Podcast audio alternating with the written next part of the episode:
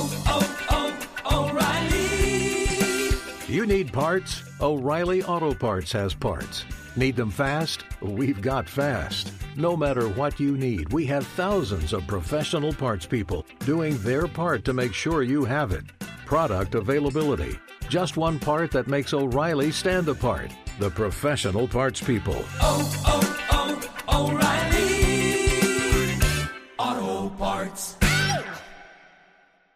Outdoor adventure won't wait for engine problems. Things like hard starts, rough performance, and lost fuel economy are often caused by fuel gum and varnish buildup.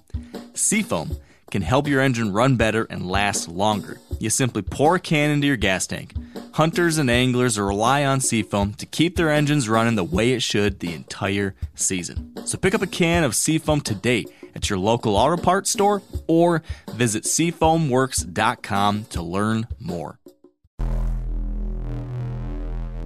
Welcome to the Wired to Hunt podcast, your home for deer hunting news, stories, and strategies. And now, your host, Mark Kenyon. Welcome to the Wired to Hunt podcast. I'm your host, Mark Kenyon. This is episode number 216. And today in the show, Dan and I are joined by a brand new hunter. And we're taking on the enormous task of trying to teach him everything he needs to know to get started deer hunting in just an hour and a half.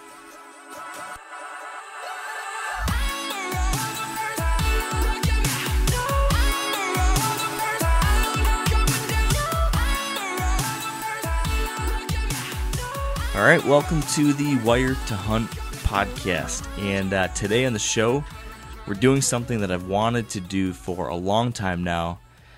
And I- I've kind of had it on my list of to dos, but I've kept pushing it off, pushing it off, pushing it off. And, and finally, we're now doing it. And that is providing a beginner's guide to deer hunting. Um, and you know, the, the, the a huge proportion of our audience, probably the majority, well, definitely the majority of our audience for this podcast is comprised of, of really serious, really experienced deer hunters, deer hunters that, that don't need a beginner's guide. So, to those of you in that group, don't turn this one off yet because there is something here for you too. But I also get lots and lots of emails and messages from people on the other side of the spectrum who are brand new to deer hunting and looking for help asking me all sorts of questions um, or, or talking about the fact that you know up to this point they've just had to jump into the podcast and try to figure things out as they go. But i've always wanted to provide something better something i could point to and say hey this is where you can get started. Um, or, you know a true launching point for those of you who are new to all this. And so that's what i want to do here today. We're going to cover everything that dan and i can think of to help get a brand new deer hunter started. And to help us do that i've got a guest and this is where I think this episode gets particularly interesting, even if you're an experienced hunter, because this guest is a brand new hunter himself. Um, and I brought him along to actually be the voice of the new hunter, to actually provide kind of, uh, you know, this podcast is speaking to new hunters. And now we're actually going to have a new hunter on the show with us to listen to us and to say, hey, this doesn't make sense. Or, hey, tell me more about this. Or, hey, that's all great. But what I really want to know about is A, B, and C. So as we walk through our beginner's guide, my friend and this new hunter, Connor, he's going to listen along and jump in when he needs more. He's going to jump in when necessary. And I think it's going to lead to a couple cool things. Um, number one, like I just kind of mentioned, we're going to get to cover you know the questions and concerns that new hunters really have.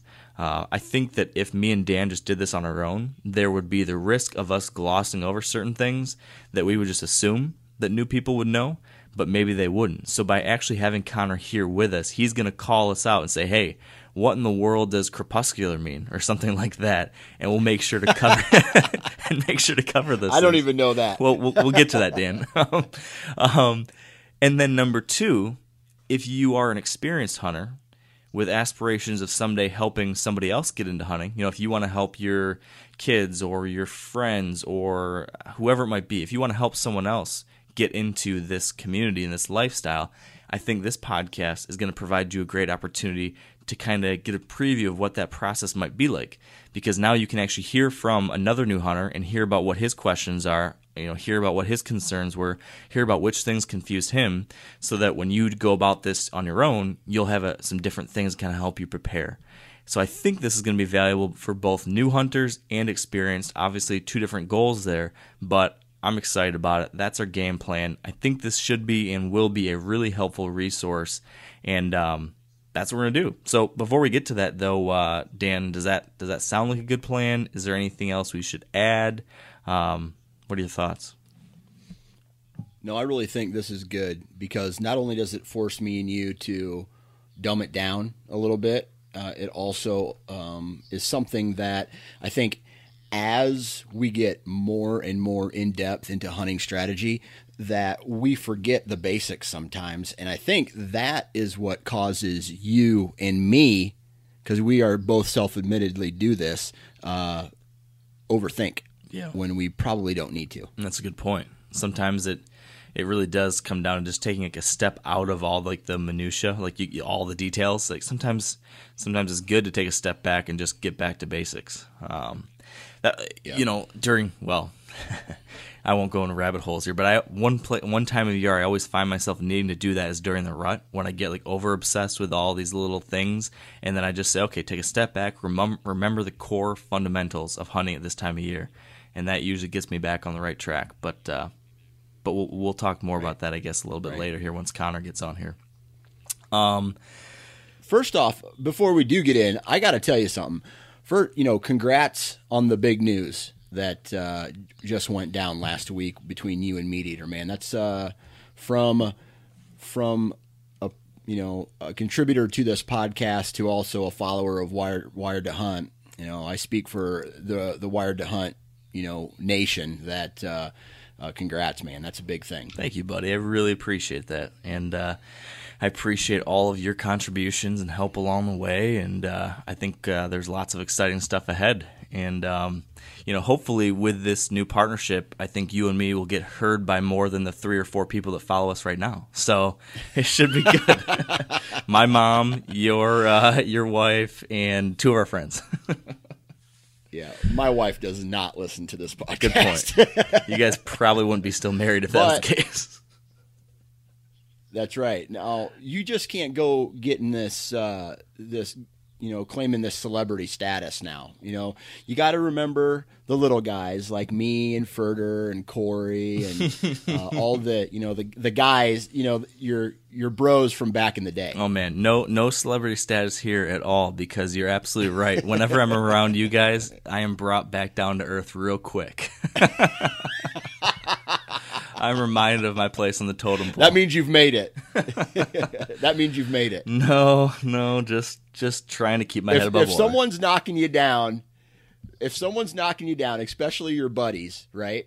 They're giving you shit. That means that means you're doing something right. It's a good way to look at it. yeah, man, exciting, exciting times, and um, yeah, I'm I'm looking forward to where things go, and excited to see uh, what kind of cool stuff you continue to do with Sportsman's Nation, and man, we we got a lot we got a lot going on these days, buddy. We are now real quickly here. I don't want to go too far down our usual rabbit holes, but for several months now, even even last year, we were talking about some of the things that you were going to be doing to help prepare yourself for future hunting seasons.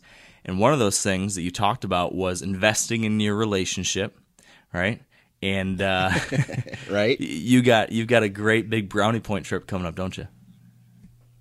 Yeah, man. I, I tell you, my wife got mad at me. The uh, this was a while ago. She's like, "We haven't even gone on a vacation or a honeymoon yet, uh, and you're planning all these elk hunting trips and mule deer hunting trips and and all this stuff, and you haven't taken me anywhere." And I'm just like, I took you to the state fair one year, and obviously that you know that doesn't count. But uh, so I said, you know what? this is going to be good for not only her but for us to get away from the kids, which is much needed um, to take some stress out of her life and give her which is with what is her dream vacation. And I'm taking her to let's see next. See, you're listening to this on a Thursday. By this time, the following Tuesday, I will be in an airplane flying to San Francisco with my wife, and we're going to enjoy a day in San Francisco and then three days in like Sonoma and Napa Valley. My wife, my wife loves wine, so we're going to do that whole, you know, take the wine tours and go eat at some nice restaurants and maybe even fit in a, a hike in the redwoods and you know take a dip in the Pacific Ocean. So we uh, we got a big a big vacation coming up, and uh, basically I'm doing this to keep my wife happy, so she continues to allow me to go on these uh, these big trips. That's awesome, dude. Well, I think that's uh, that's deer beginners deer hunter guide tip number one is make sure to invest and prioritize your family, right? Because that uh, that's a good thing. Makes the world go round. when the wife's happy, you can hunt more. That's a fact. My wife literally has a sign over my bed that says "Happy wife, happy life." a constant daily reminder. hey, speaking of your uh, speaking of your Yeah. Napa Valley Sonoma portion of the trip, uh, not too far from there is Point Reyes. I think it's a national lakeshore. I think it's Yep. Point Reyes National Lakeshore. I think, or not lakeshore, sea, Yep. well, whatever it is. Um, Yep. really recommend checking that out if you're looking for a hike that's close to the redwoods i think it's just south of it really amazing very cool place for some hiking on the ocean we saw sea lions and big trees and beautiful sights so that's one you might want to add to the itinerary or look at at least Yep. It's all. It's already on the list. Nice, nice. Okay, so let's we're we're gonna stay focused today.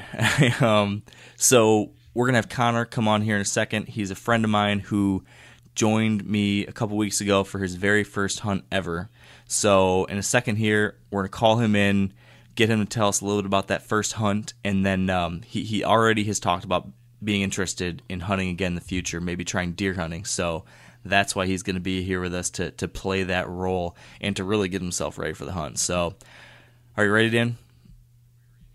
Let's do it. All right, let's take a quick break to thank our partners at Whitetail Properties, and then we will get Connor on the line. This week with Whitetail Properties, we are joined by Adam Hayden, a land specialist out of Ohio. And Adam is going to be telling us about how to develop a checklist as a property buyer. One thing that I would suggest uh, whenever I, you know, if I was going in to look at a property, I would sit down and I would just ask myself several questions. A, you know, how big of a property do I want? B, obviously, what is my budget? And then, you know, I would go in to see like the just detailed specifics. Um, you know, am, am, am I wanting big open woods? Am I wanting crop fields around, just depending on where you're at in the country? Um, you know, am I wanting water on the property? And if water's not there, do I have capabilities of putting a pond in myself? Um, you know, there's just so many things that you can think about um, and write actually on paper and make a list that will help you being, you know, help a buyer uh, whenever they're looking at properties physically or filtering through them online, they can actually go through and eliminate properties or check off properties um, but then also just kind of keep a list. I mean, if you if you narrow your what you're wanting to look at down to three, four, five properties, and you have a checklist, even in an Excel file or something else, so easy to go in there and then check off and look at the ones that have hit uh, more criteria than the others, and it would help you choose the property that's best for you. If you'd like to learn more and to see the properties that Adam currently has listed for sale, visit whitetailproperties.com backslash Hayden. That's H A Y D E N. All right, we're back, and with me and Dan is my buddy Connor. And I had this idea of doing this beginner's guide to deer hunting, you know, as we mentioned for a while now. But then just recently, I said, you know, we could make this a lot better if we had a brand new hunter to kind of check us as we go. And Connor, you jumped to my mind right away because we just a couple weeks ago spent some time hunting together, and that was your very first hunt, right? my very first one ever. It was actually my first time ever shooting a gun as well. Yeah, can can you can you walk folks through how that happened? I mean, what the scenario was because we were going on this turkey hunt in Southwest Michigan, and um, pick it pick it up from there. You're meeting us in Southwest Michigan. How'd you get there, and what happened right when you did?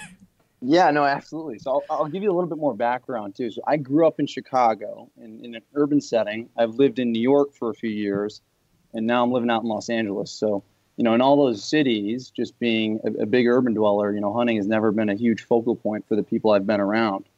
And it's funny, Mark. One of the podcasts I was listening to recently, where you said you did your internship in New York, and it was kind of driving you crazy because you were surrounded by all this concrete all the time, and there was nowhere for you to hunt, and there was Mhm. nowhere for you to be in wilderness. So that's kind of how I've always spent my life, and that's part of the reason I've never really had that experience. Um, but no, man, a few weeks ago, going up to Michigan with you, Steve, and uh, and Giannis was was really actually one of the coolest experiences of my life. And what made it even more special too was the fact that you know all three of you guys are from Michigan, and you already had a lay of the land, and I could tell it was pretty nostalgia inducing for you guys as well. So. Uh, you know, we got there on the Friday night. Um, you know, we were a bit later than expected, and we go right out to the uh, take some target practice. And like I said, I had never shot a gun before in my life, any type of gun, uh, maybe a pellet gun when I was eight or nine years old. But uh, we get out there, you know, we're sitting down, and you know, I take my first shot, and I had no idea the type of kickback that I'd be experiencing. So it felt like I got a nice Charlie horse right in my uh, right in my shoulder. Those turkey being around all, yeah, being around all the guys, I I didn't want to you know show them that it actually hurt more more than. Uh, um, so anyway, yeah, the night was great, and I I actually didn't do a, a lot of sleeping the night before the actual hunt. We, we gotta, I spent- gotta, I gotta stop you really quick though, Connor. You missed Yeah. one important detail. Your very first time shooting a gun was literally after dark by the headlights of a truck in the backyard because of how late you guys got in. So it was like, welcome to camp, turn on the headlamps, and let's get them shooting. exactly, exactly. And we uh, and I think uh, I took three shots that night too. So that's all I had going in. hmm And uh, the funny part is, um, that night, like I said, I didn't do much sleeping. So I was listening to YouTube sounds of turkey calls. So I'm like, you know what? I don't want to be that guy that's holding everyone back. I want to help out in any sort of capacity I can. So, you know what? Maybe if I'm able to identify these turkey sounds, then I'll be somewhat useful tomorrow. so we wake up at, uh, 4:15, crack of dawn. We get out there at around five, and we're pairing off in twos. Uh, it is me and the Latvian Eagle, Giannis Patelis. and of course, I, you know, I'm an eager beaver when I get out there. I'm trying to, you know, prove my worth. And so every single, every single sound I hear, I go, Giannis, Giannis, there's a gobbler over there. There's a gobbler. And he goes, Connor, no, no, no. That's a crane. That's not a turkey. Next sound I hear, I go, oh, Giannis, Giannis, I got to read on one over there. He goes, no, that's also not a turkey. So then I was like, you know what? I'm just going to shut my mouth and I'm going to let the pro do his work here. And so within about 10 or 15 minutes, Giannis gets a great read on a few birds, sets us up perfectly. And he basically just tells me, all right, Connor, I'm going to set up the decoys. I'm going to do the calls. All I need you to do is sit against that tree, turn the safety on the gun, and wait for me to tell you to shoot. I go, okay, that sounds great. He sets up the decoys. He comes back, sits next to me, starts doing some calls, starts doing some calls. And literally within about seven or eight minutes, two birds come like screaming down this meadow. And they're coming in real fast. And so my heart's starting to beat. The adrenaline is full force. You know, I, I unleashed the, the safety, put the gun on my knee, and Giannis just taps me on the shoulder. He goes, now. And I took the shot, and it was kind of one of those. I've heard you guys, some of you guys talk about this before. It was kind of one of those blackout moments. Um, super exhilarating, super amazing. And uh, yeah, took the shot, and lo and behold, there he went. And you know, one of the things you told me, Mark, was you know, even if you don't get a turkey that day, just enjoy the experience. Just enjoy the sights and the sounds, being out there, enjoy the camaraderie, because that's also what it's all about. And so for me, it was uh, it was extremely exhilarating and eye opening, and uh, couldn't have had a better first experience. It was it was so cool that it worked out that way for you too because like you just mentioned you know the night before I was trying to make sure we set expectations you know relatively low. Didn't want you to think that it was going to happen super easy right away. And because usually it, it doesn't. But uh, miraculously this time it really did. Um, so that was cool. And not only did you have that success right away in the morning but like 10 minutes later I was hunting half mile away or something or whatever it was, and I got a bird first thing in the morning, and maybe ten minutes later after that, our other friend Jason got his first turkey ever.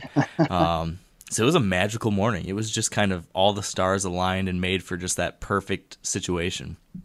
Um, what what was it like though? Because you, you probably heard if you listened to that one podcast where me and Steve and Giannis were talking about some of our early experiences. You probably heard us talk about you know what that moment was like when we walked up on our first deer or the first animal that we had that we had killed and hunt that hunted and killed. And what was that like for you? Was it? Um, I don't know. Did, what were you feeling when you realized I, I just took this animal's life? I'm going to eat this animal. Anything there, or was it all just kind of a blur? Yeah, I mean, uh, like I said, it, it was pretty exhilarating. I uh, I've always been a, a very carnivorous person. I've always loved eating meat, and you know the way I thought about it was, you know, unfortunately, a lot of the the meat that I eat, those animals are unfortunately you know killed in a lot more inhumanely ways, in inhumane ways. Um, so you know, I, it was it was it was sort of a, a bit of a shock at some point, but you know, I, I think it was more exhilarating than anything, and um, it, it was just kind of a really cool experience. And then to be able to consume that, you know, eat it a week later was was uh, was great as well. Even though you know my, my shot wasn't great because I, I kind of got it in the breast, so I was I was spitting out a lot of BBs when I was eating it. So there's a lot of. Yeah. how how was the how was the prep and the eating? Was it pretty good? What did what did you uh, kind of recipe did you try? Um, you know, I, I actually had a family member help me out. I've never been been much of a cook. I uh, with my job, I've been working long hours, so I'm a, a big takeout guy. So I uh, I had to consult a, a real chef to help me out, and I, I hate to admit that, but that's that's the uh, the God's honest truth. That's it. Must have been pretty cool still to eat that and know that uh, you were part of that process from beginning to end, right? Exactly. I did have to give uh, you know my family member forewarning that she might be spitting out BBs as well. So just chew slowly. Yeah, and you uh, you you breasted and cleaned that bird out yourself too. Um, that was an interesting experience, right? It, it certainly was, but uh, you're not giving yourself enough credit. You you did uh, kind of walk me right through it, which uh, I needed all the help I can get. But um, yeah, no, that that really was. Yeah, it was awesome. Um, and one of the first things you said though, I remember me and me and Dirt got back from our hunt, and you and Giannis got back from your hunt. We met at the truck, and you were starting to tell your story, and then you, you said like, "I got the I got the itch, I got the I got the feeling now, like the fever." You you were already like, "Let's go hunt another one." You wanted to get going after more birds. Uh, unfortunately, you you we only got one tag in Michigan. Um, but then I asked you very soon after that, and I want to ask you again to still see if you still feel the same way. But are you still interested in uh, in a future hunt again? Absolutely. And I'll say this: it's it's it's not even about getting the animal as much, but not to be redundant, it was uh, it was the camaraderie of the whole weekend. You know, it was getting out in nature and being more attuned to sights and sounds that maybe I would have taken for granted before, and getting away from you know being on my phone or being on my computer or being in this urban setting where it's just you know car horns and, and people yelling. It was it was a really eye-opening experience. So yes, sign me up. Uh, let's already get planning on the next one. Yeah, I mean that, that's that's so cool for me to hear. I love hearing your thoughts and your experiences from that, um, because it is something that you know Dan and myself and so many of others we have, we have this deep love for this for this activity for this lifestyle and there's so many people that have never been exposed to in any way shape or form and sometimes there's negative kind of connotations or, or stereotypes around it that make them think that it's something they never would want to get involved in um, but to hear someone have such a positive experience like you did uh, that's that's encouraging so um, that's kind of why I wanted to get you on the podcast now though Connor was because I know you're interested in going on future hunt. I think that future hunt should be a deer hunt. So um, me and Dan are going to try to prepare you for that future hunt. If you're up for a little bit of deer hunting 101, what do you say? I uh, I am a perfect student for deer hunting 101 because I uh, I'm starting at square one. I got my notepad out right now, so ready to go. awesome, Dan. Uh, any thoughts before we dive into the curriculum? Did, did you like Connor's story? And, and doesn't that isn't that like a great thing to hear? Right. Now, here's the deal. Because oftentimes when you have a season or a, your first hunting experience like what he had, Connor, I'm just preparing you that hunting is not always 100% guaranteed success. So, for me, especially, I, I, went years and years without being successful and had to appreciate nature. Um, so, just remember that next year, if you don't get a bird or if you don't run into a turkey, to stay patient, stay calm, and you're going to get frustrated because we all do. But uh, it, the, every time you have a really shitty season and you come out of it, and the next season is great, you you just appreciate it that much more. Mm-hmm. Yeah, Yeah. No, I, I totally understand that too, and that's one of the things that, that Mark and Steve were, were telling uh, Jason and I as well. Is like, listen, man, you guys were spoiled getting one within the first hour. That is that does not happen. um, so no, that yeah, it's definitely something I got in the back of my mind for sure. It, it's Also, it's- yeah. Go ahead, Dan. also, do you have a girlfriend right now? Uh, I do not. I uh, Okay, currently good. single. Good, because if you had a girlfriend or a wife right now and you start getting into hunting, that's just a recipe for disaster, man. So, so now that you're falling in love with this, it, it might be, uh, it, it's definitely a conversation that's going to have to be had with whoever, you know, your next partner is. Like, hey, I'm a hunter now. I, uh, I'll, I, I go away for long periods of time. it's good to be uh, good to be getting a head start before the relationship. Um, but to your earlier point too, Dan, that's almost like the perfect place to start when it comes to when it comes to this. That being to have you know reasonable expectations. Like it, it should not be your expectation that when you head out for a hunt, especially early on, that you're going to get a deer or a turkey or a squirrel or a rabbit or whatever it is that you're hunting, that you're going to get one right away or every time. Um, inherent in any hunt is it's a challenge. It's going to take a lot of work. It's going to take a lot of mistakes and learning from those mistakes and getting better.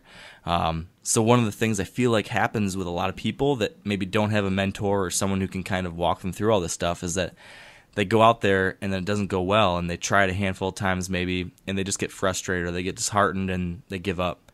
Um, so I think right out the gate gate, don't give up. Like realize it's going to be a challenge, but it is so worth it once you start wrapping your head around these things, and it takes time. And um, for context, I grew up in a hunting family. Like I grew up learning stuff related to hunting right from the time I was walking, pretty much. And I still didn't kill my first deer until I was, uh, I think, I was 18 years old or something like that. So I had a lot of years, a lot of time spent hunting where I never filled a tag. Um, so, and I think Dan, you were, you know, a teenager too, right? Oh, oh, I started uh, deer hunting. Nothing serious. I didn't come from a, a deer hunting or a hunting family. We we fished, and uh, my uncles did some trapping, but there was no hunting in our family uh, until I was about twelve or fourteen. I can't really remember wh- when I started, but I didn't kill my first deer with a bow until I was twenty six. So there you go. A lot of a lot of a lot of uh, bumps in the road along that way, right? Absolutely. Yeah. And you guys, you guys both prefer bows. Well, Yeah. I would say that I think for not everyone, but for a lot of people, once you get like really serious into hunting and you do it a lot, you just want to find ways to extend your season. You want to have as much time spent outdoors or as many different opportunities. Um, and so, yeah, moving to to archery equipment is a way to do that. It makes it much more challenging. It also opens up much longer seasons, um, and it's it is a different experience. Um, so that's a good point, though. I think most of what we'll talk about here today will kind of, we'll, I'll try to frame once we get into some of the strategy and stuff. Maybe we should like, as we go through this, Dan, we'll say if you're if you're hunting with a bow, you know, think about X. If you're hunting with a gun, you can think about Y. Um, and that's another thing I guess I would say too is that if you're beginning, using a firearm probably is what most people use to get started, simply because it's a little bit easier to figure that out. It's a little bit more of uh, I think people become more comfortable with a firearm more quickly than with a bow. Um, so would you agree with that, Dan? That for most people, starting with a firearm might be the best way, unless they're already like really interested in archery or already experienced with archery. Um, if you don't have like a passion for that right off the get go, a firearm might be the the easiest way to get started and get in the field. Would you? Is that about right? You know, I'm going to agree with an asterisk because I because the statistics are showing that crossbow hunting is on the rise big time. So if you kind of want the best of both worlds, let's say like uh, a state like Ohio, I believe, allows crossbow hunting, or other states that allow you to use a crossbow to hunt, that might be that might be a, a good first start for somebody, um, just because you get to have the archery season, but use a weapon that's a little bit more accurate uh, and have some more long range uh, opportunities than than a bow. That's a really good point. That's a very good point. It's kind of the best of both worlds. For a beginner, that is a great way to go. Um, Right. I'm glad you mentioned that. So here, here's kind of where I want to go with this, and um, kind of lay out like the the plan, the outline of at least in my head how I, how I'm going to walk you through this, Connor. I kind of want to talk to you a little bit about kind of the biology and behavior of deer, so kind of get you just a little bit of a foundation as far as how deer operate, what matters to them, the things that we as hunters need to know about them, and then we're going to talk through a little bit about how to find a place to hunt, how to then you know get you know prepared for the hunt you know so where to look for deer where to set up where you're going to hunt some of those things that you just need to know before you actually have the hunting season open then we'll talk about things to be thinking about when you actually go out there in the woods on that day when you are going to hunt. Stuff like you know when should i go out? How long should i stay out? What should i do while i'm out there in the woods? Things like that. Um, we'll talk about what happens when you're actually about to take a shot at a deer and then finally what to do afterwards. So how do you you know, how do you deal with it, gut it, clean it, get it out of the woods, a little bit about processing, a little bit about, you know, how to get that in the freezer and make sure you've got good food to eat. So that's kind of the direction at a very, very high level I'm thinking of taking. Um, but we'll, I'm sure we'll take a winding path to get there. Um, so first off, and Dan, you jump in here whenever you whenever you want. But first, I thought we should talk about deer, the animal itself. All right, so white-tailed deer are if not one of the very most prolific mammals in North America, or at least in the United States, and really across North America. They're almost across the entire lower 48 states. So, as far as like big game species, um, they are probably the, the, greatest opportunity out there for people because they're, they're so present. They're very adaptable. They can live outside of New York City. They can live in the farm country of Iowa by Dan. They can live um, in northern Idaho in the mountains. They can live in southern Florida in the swamps. They're kind of all over the place. So it's it's the kind of animal that is most likely going to be somewhere near you, and they are a, a beautiful, fascinating, interesting animal. They're a challenging animal to understand and hunt, and they provide some of the absolute best food out there. I mean, venison is is just off the charts as far as good protein to eat. Um, but they're smart. They're cagey. So, a few things you need to know about a deer. If you're going to try to hunt a deer, you need to realize that they have three senses that are constantly providing them kind of their, their defense mechanisms to make sure that they can stay alive. Number one, their strongest sense is smell. So, they have tremendous noses. Um, their sense of smell compared to like us humans, I don't remember what the ratio is, but I'd say it's something like a thousand times more scent receiving kind of uh, receptacles or whatever might be in that nose that allows them to pick up just so much greater detail in smell. They can smell from a much, much greater distance. So that's something you always have to be thinking about. And this is different than turkeys because turkeys, they don't really have that strong sense of smell. So when we were hunting those turks, we never really considered what if you know if they might smell us or anything. We were just worried about them seeing us. But with deer, you have to think about scent all the time. So you'll hear us talk a little bit later about worrying about our wind. When we say we got to watch where our wind is blowing, that's basically where our scent is going and making sure the deer aren't going to be where our scent is blowing to because that's a good way to scare those deer away right away. That's that's super interesting, and and, that does provide an added layer of, of challenge. Are there certain, and this is going to be a complete wrong term, certain like perfumes you guys would have to wear when you go deer hunting that would sort of lessen your own smell or you know make a deer less suspicious that humans might be you know in close proximity? Yeah. So kind of the exact opposite. So rather than like using some kind of well some people do use a cover scent but yeah you need to do a handful of different things to try to minimize your scent as much as possible or keep deer from smelling that human scent. So there's tons and tons of stuff that people do to try to eliminate their scent. So we'll we'll refer to that as scent control. Um, so things like showering and washing yourself and washing your clothes in scent-free soaps and scent-free detergents. So stuff that cleans but has no additional odor. Um, we, me and Dan, will you know store all of our clothes in like airtight bins or bags. We'll keep them outside or in our garage or somewhere where they're not going to pick up smells. Um, we won't get changed into our hunting clothes until you know we're actually outside about to go hunting. So it's different than again turkey hunting. You know, before we went turkey hunting, we were inside eating breakfast, wearing all of our camo and stuff. I would never do that when I'm deer hunting. I would wear totally different clothes when I'm inside the house, and then when I get outside, actually like outside the truck, then I put my camouflage hunting clothes on then, and then I walk out to go hunting. So very different that way. Um, there's different kind of sprays that you can use that can eliminate some scent. They destroy some scent molecules. Um, there's a whole slew of different things out there. I don't know if we want to go into all the all the details, but lots of stuff there. Um, Dan, at a high level, is there anything else you'd add on the on the scent piece? Yeah, just to put it into kind of perspective, I read an article a while ago where um, a guy mentioned that deer smell how humans see. So if I look at you, I can see that you're wearing a shirt. I'm, I can see that you have hair and you have skin and you have shoes on and you have pants on. A deer can smell in the detail that we can see in. So they could smell your shirt and smell your hair and smell your shoes. Mm. Yeah. That's kind of how they go about their world too. Like I think our number like as you said like a lot of how we function in daily life is based on the things we see, and that's Yep. kind of the way it is with deer. Of course, scent or sight is important to them too, but they make a lot of decisions based on what they smell. They communicate a lot through smells as well.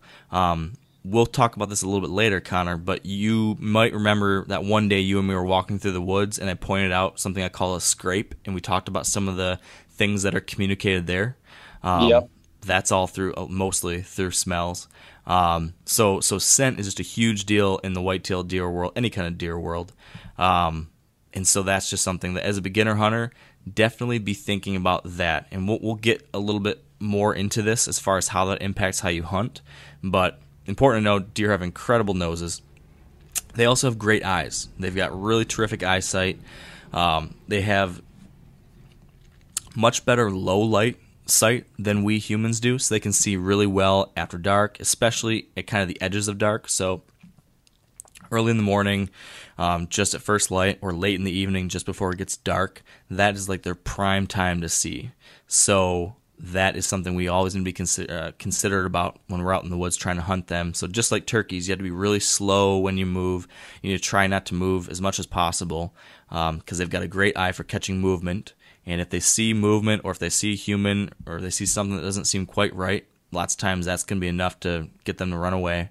Um, they've got different uh, color vision. They don't see as many colors as we do. That's why people wear bright orange when they hunt sometimes because that's something that humans see very well, but deer don't see it. Um, so that's a, a great way to make sure that you know we as hunters during firearm season see other hunters out there and don't accidentally shoot towards their direction or anything like that. Um, but yeah, sight you have to be very aware of. And then finally, sound. They have tremendous ears. They can hear from a very far distance. They have the ability to kind of pinpoint locations of sounds even better than we do as humans. So lots of times you'll see something where maybe you'll make a noise to try to simulate another deer. And if a deer hears that, they can sometimes get right to the bottom of like your tree, like right where you are. They'll be able to pinpoint you from hundred yards away and be right next to you, just based off you know one or two little sounds you might have made. Um, but that also means, as a hunter, they can also pinpoint a sound that you make and have that scare them. So if you make, if you, you know, if you talk, or if you cough, or if you, you know, drop your gun or your bow and arrow or something like that, that's gonna spell disaster. Um, so I remember as a kid when I was starting hunting, it was just the, the, the bare bones basics that I knew that were most important was don't move or at least don't move fast, um, and then don't make loud noises. Like I was constantly whispering, constantly very very slow, subtle movements, constantly trying to be hidden. Um, those are those very bare bone basics things of if you're out there in the woods hunting deer, you need to be thinking about that, and then layer over the fact that wind and scent matters a lot. And those are the main things you got to be thinking about when you're out there, as far as how a deer operates its defense kind of system to uh, to stay alive. Um, It, it sounds like a deer has some of the best sensory perception of, of any animal out there, basically. they're right up there, yeah. I mean, they're right up there with any other ungulate, like a four-legged mammal, hoofed mammal, like elk, deer, moose. All these critters have got just tremendous senses, and I mean, they're right. They've been hunted for thousands and millions of years by whether it's humans or wolves or whatever other predator might be out there. So they've developed a lot of these things to uh, to try to stay alive. Um, anything from a sense standpoint or high level biology standpoint we should touch on, Dan? And I think uh, I I'm going to call this a defense mechanism because they they have the most outstanding patience of any animal that I've seen in the woods. They they will sit there and they will s- watch whatever they don't like or look or smell until they can have enough uh, I guess they can make their decision, you know, yes, it's safe or no, it's not safe. And if that takes them an hour, they will stand still in one spot for one hour until they are able to, you know, say it, you know, going down this trail is safe or uh, I need to turn around and go back the other way. Uh, the the patience that these animals have has kept them alive, like like we said, for thousands of years. Yeah. One of the one of the things I've always been curious on on referring to the biology are the antlers, and and Mark, this goes back to you finding I think I think it was Holyfield antlers in February. Are there certain indicators from a deer's antlers of their overall health or stature, etc.? Man, those a good questions.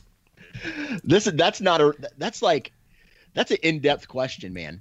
That's good stuff, Connor. You've been doing your I didn't, homework. mean, I didn't mean to bring the heat this early on, but I, I, I've always been curious. So, so I'll give you antler 101 here. And to, to answer your question at a really high level, yes, definitely. Um, so deer, you know, they grow, you might, you might not know this. Deer regrow their antlers every year. So they, they drop them in the winter and they start growing them again in the spring. And so they're brand new antlers every year that they grow just in a handful of months, which is pretty incredible. Um, one of the fastest growing tissues, I think, out there. Um, either faster than or very close to as fast as cancerous cells grow. So it's pretty remarkable that they that they grow this new appendage of sorts just in one season. Um, but yeah, so antler growth depends on a couple different things. There is a genetic component, um, but a lot of how big antlers get or how fully um, they reach the antler growing potential does have to do with how healthy that deer is, um, the nutrition available, sometimes the climate. You know, so if there's a drought or if there's good good water that year, a bunch of different habitat things like that can impact how much antler growth a deer will get in a given year. And actually, some studies have shown recently that then how large a deer's antlers are ends up being sometimes a selective characteristic when it comes to females breeding. So they will select for bigger antler deer, bigger antler bucks, because that's a sign that this is a healthier, more superior buck for her to propagate her um, genetics. So a lot of interesting stuff with antlers. Um, and then of course they're they're very unique. I think antlers. Uh, you're when you hear a lot of hunters talk, we talk a lot about you know the rack on a deer, and I think a lot of times it's because it, it oftentimes is the most unique feature of a buck. Um, it's that kind of you. It's like with a person, it's our face, right? I see your face, I see Dan's face, I see whoever's face, and that's kind of how we identify that person.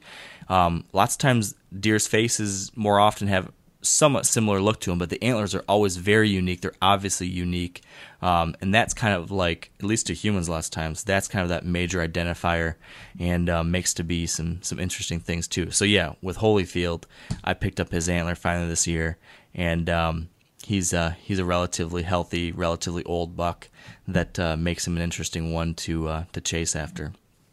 Um, so yeah, uh, did I miss anything there, Dan? I don't think so. What I will say is, as we get f- further into this podcast and and talking about the beginning hunter, right? Someone who has never hunted before. Yes, that's a, a, a those are nice, fun facts, but I don't think antlers should determine what a beginning hunter should go after right away. So it's it's great to know these you know these fun facts and stuff, but I would recommend that antlers should not be a determining factor in what you're going for as a new hunter. Hundred percent agree.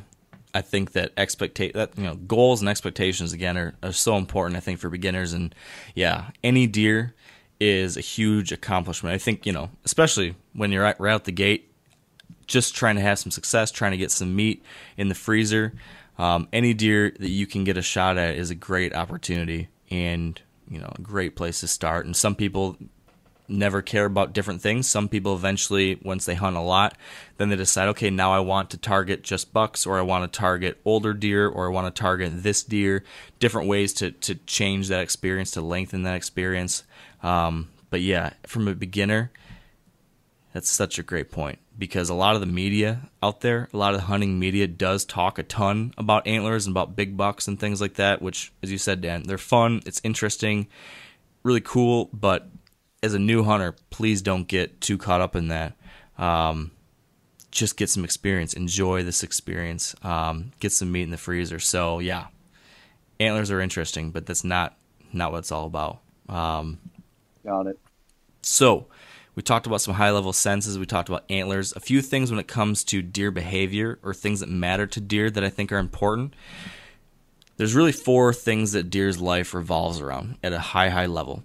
They care about food, they care about water, they care about breeding opportunities at one time of year, and then they care about security, staying alive. So as a hunter, we need to be understanding those things too. So we'll want to understand what deer eat. We want to understand where water is that deer might go to. We want to understand what deer do when they're breeding because that impacts how we hunt them. And then we want to also understand how are they trying to stay safe so that we can take advantage of that as hunters. Um, so a couple things on food. Deer food is going to be different based on where you're hunting. So if you're hunting deer in Texas versus Michigan versus New Hampshire, they're going to have different types of food sources that they like the most. Um, so it's probably not worth us trying to go through and list every single different thing that deer will eat. But I would just say for any new hunter out there, I would try to talk to someone local to where you hunt and to where you're going to be and try to understand like what are the preferred food sources here for deer. So in Michigan, where you and me were hunting turkeys, um, you know, there's a lot of agricultural, you know, farm ground where we were at. And so deer are going to eat a lot of those crops. They're going to eat that corn. They're going to eat the soybeans. They're going to eat the alfalfa or the winter wheat. Um, they're going to eat acorns that fall from oak trees. They're going to eat all sorts of different bushes and forbs and different things in the forest. So, so that's just something that I would talk to someone local and figure out what are they eating around here, and that's going to help you figure things out in the future. Um, water's kind of a given. Ponds, streams, lakes, little water holes, that kind of stuff matters to deer. Security. What I, I was just going to ask, what are um, what are some of the ideal regions for both you know climate and food supply um, in the U.S. for, for deer? So they're present almost in every state in the lower 48. Um, they're they're widely spread, but as far as like the very best deer habitat in the country, I think most people would agree that it's in like the Midwest. So kind of around you know Iowa, Illinois, Kansas, Ohio, Indiana, southern Michigan, kind of like that corn belt of the country, just because it has, you know, great habitat, tons and tons of food, um, a lot of different things like that, that that just allow for kind of an optimal situation for deer. Um, and climate too. The winters aren't too hard there, but there are seasons. It's just kind of a, a good level playing field that deer seem to do very well in. Um, would you agree with that, Dan? Absolutely. And like we keep getting back to is, I mean, they'll eat bark off trees, they'll eat cactuses, they'll eat um, whatever they have to eat to survive, and they do a good job of, of surviving there. Yeah, they're very adaptable. Very adaptable. I mean, there's there'll be deer in neighborhoods, you know, feeding on your landscaping in some places, so uh, they can make a lot of things work. Um, but one of the very most important things to deer is is a feeling of safety, security. So, in some situations, in most situations, they're going to try to avoid human activity. So, as a hunter, something you're going to have to think about when you start hunting is trying to make sure the deer don't know that you're there, because if they do know you're there, they're going to go to other places, or they're only going to move at night, or they're going to change their behavior in some other way that's that's not going to be good for you. So at a super high level, it's just always good to think about what are these deer doing because they want food, they want water, and they want to stay away from humans and other predators. Now, when it comes to breeding, they do some different funky things, and that happens in the fall.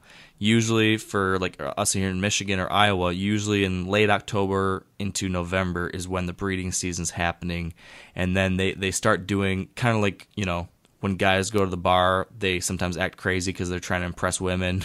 that kind of thing happens with deer too. During that time period, they start acting a little bit different because they're trying to find mating opportunities.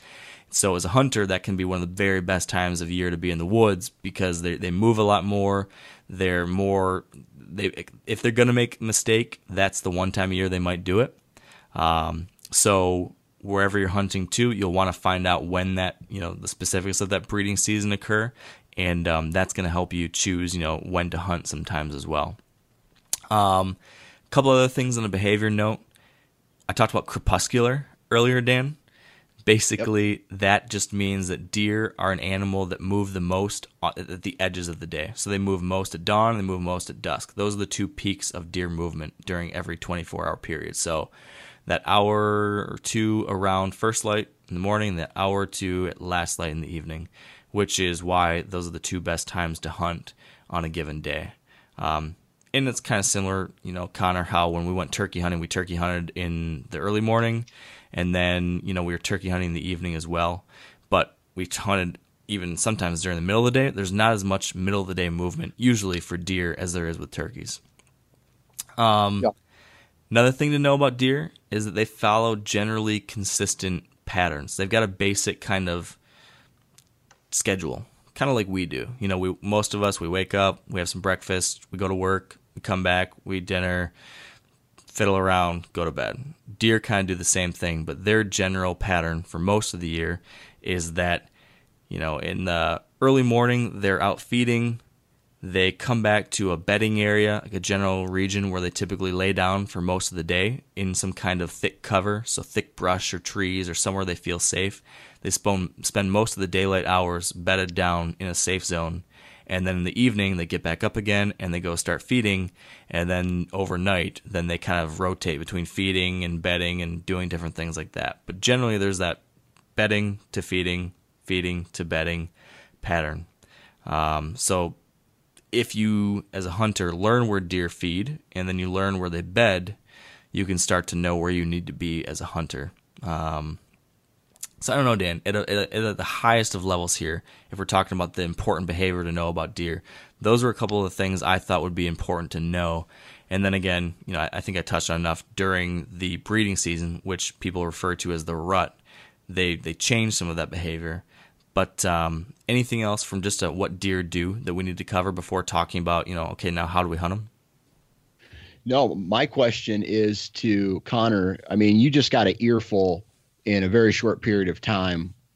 Are there any questions that you have right now that we can maybe go into a little bit more detail in of what Mark maybe just covered? Yeah, so I was curious on as a beginning hunter and who's someone who is unfamiliar with some of the indicators you guys are pointing out. How often? I mean, I'm sure the answer is, is as much as you possibly can, but you know, during the off season, how much would you recommend, you know, sort of an unseasoned hunter to go out and sort of familiarize themselves with these indicators so they can get a better sense for, you know, some of the breeding behaviors and maybe some of the security behaviors before the actual season and the pursuit starts? What would you say, Dan? Well, here's what I'm going to tell you.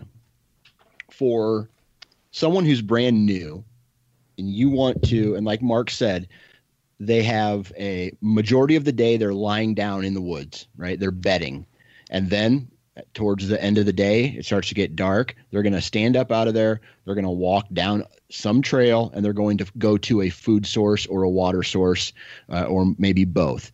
So, what I would recommend doing for someone who's brand new is to get in the woods and try to identify some of those places. Just and it doesn't even have to be extremely detailed. Just maybe look for a rub, an old rub, or look for walk through the woods, and if you kick up a deer, you just you know put a mental note there. Say, okay, well, I saw a deer here, and then when it's time to hunt that following, you know, that fall, then you have a good idea of actually where to start.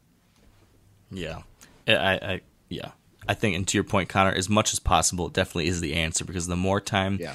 you spend out here in these habitats where deer are, the more you're going to be able to learn this stuff. And and we call this in like the hunting world, we call it scouting. So when you go on the property where you can hunt and scout, you can learn a lot of stuff that will help you when hunting season actually opens up. So most deer hunting seasons open up in the fall. So either in September or October, and they usually run into the early winter. Most places close at the end of December or somewhere in January, give or take. Um, so in the spring and summer, if you can get out and walk around the areas you're going to hunt, and like Dan said, if you see some deer that go running away during the middle of the day, then you just learned where they were bedded. So that's a great thing. If you have a map with you, circle that on your map and say, hey, there were deer bedded here. Or if you're out there in the evening and you're walking by a field and you see a bunch of deer standing in the middle of that field and they're feeding on something, all of a sudden now you've located a feeding a food source. You've located somewhere where they're going in the evenings to feed. So that's a huge important thing to know. So circle that on your map and do that as often as you can. You'll start to have this map that shows the bedding areas, the feeding areas, and then maybe you'll see some trails. It basically, it'll look like uh, like a hiking trail, kind of in the woods, where deer walk up and down this thing so many times, going from a bed to a food source. You can start to see how they travel through the landscape. And so once you identify those three features, it'll start to it'll start to be almost like a diagram that you can look at and say, okay, here's where they're coming from, here's where they're going to, here's the travel path they're taking in between. Now all of a sudden, if you start knowing when they're doing each, so we know that deer are going to be feeding around those two points of the day, early morning, late evening, and we know that during the middle of the day they're going to be in those bedding areas.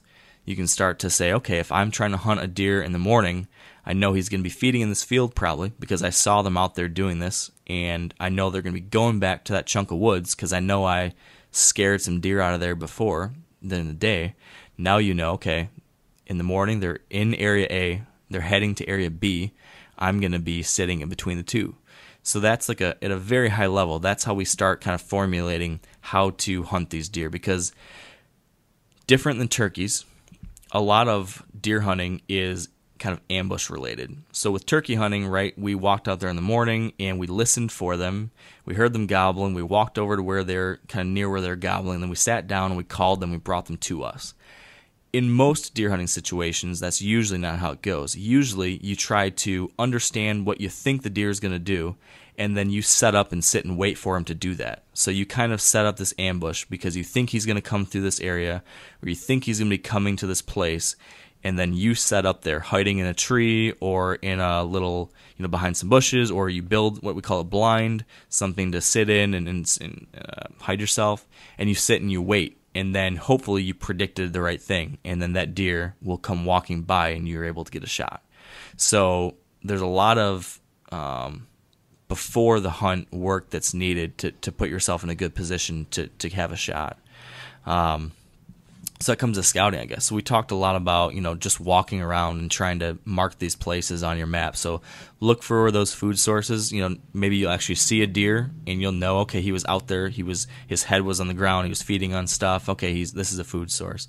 Again, I would try to if you're new, if you find someone in the area who hunts there, try to ask, like I said, ask what kind of stuff they feed on, and maybe this person's going to say, well, they eat acorns and they eat apples and they eat this one tree leaf and they eat corn and beans and anything else in the farm fields. So now when you're out there scouting at some other point of the year, you can walk around the woods and if you see some acorns in the ground or if you see an old cornfield, now you know, okay, yeah, these are probably places that deer are feeding. So you're just kind of building this map for yourself of um, of these three kind of areas. And I think that's that's like a great beginning point to set yourself up to actually go into the hunting season knowing a few of these basic things.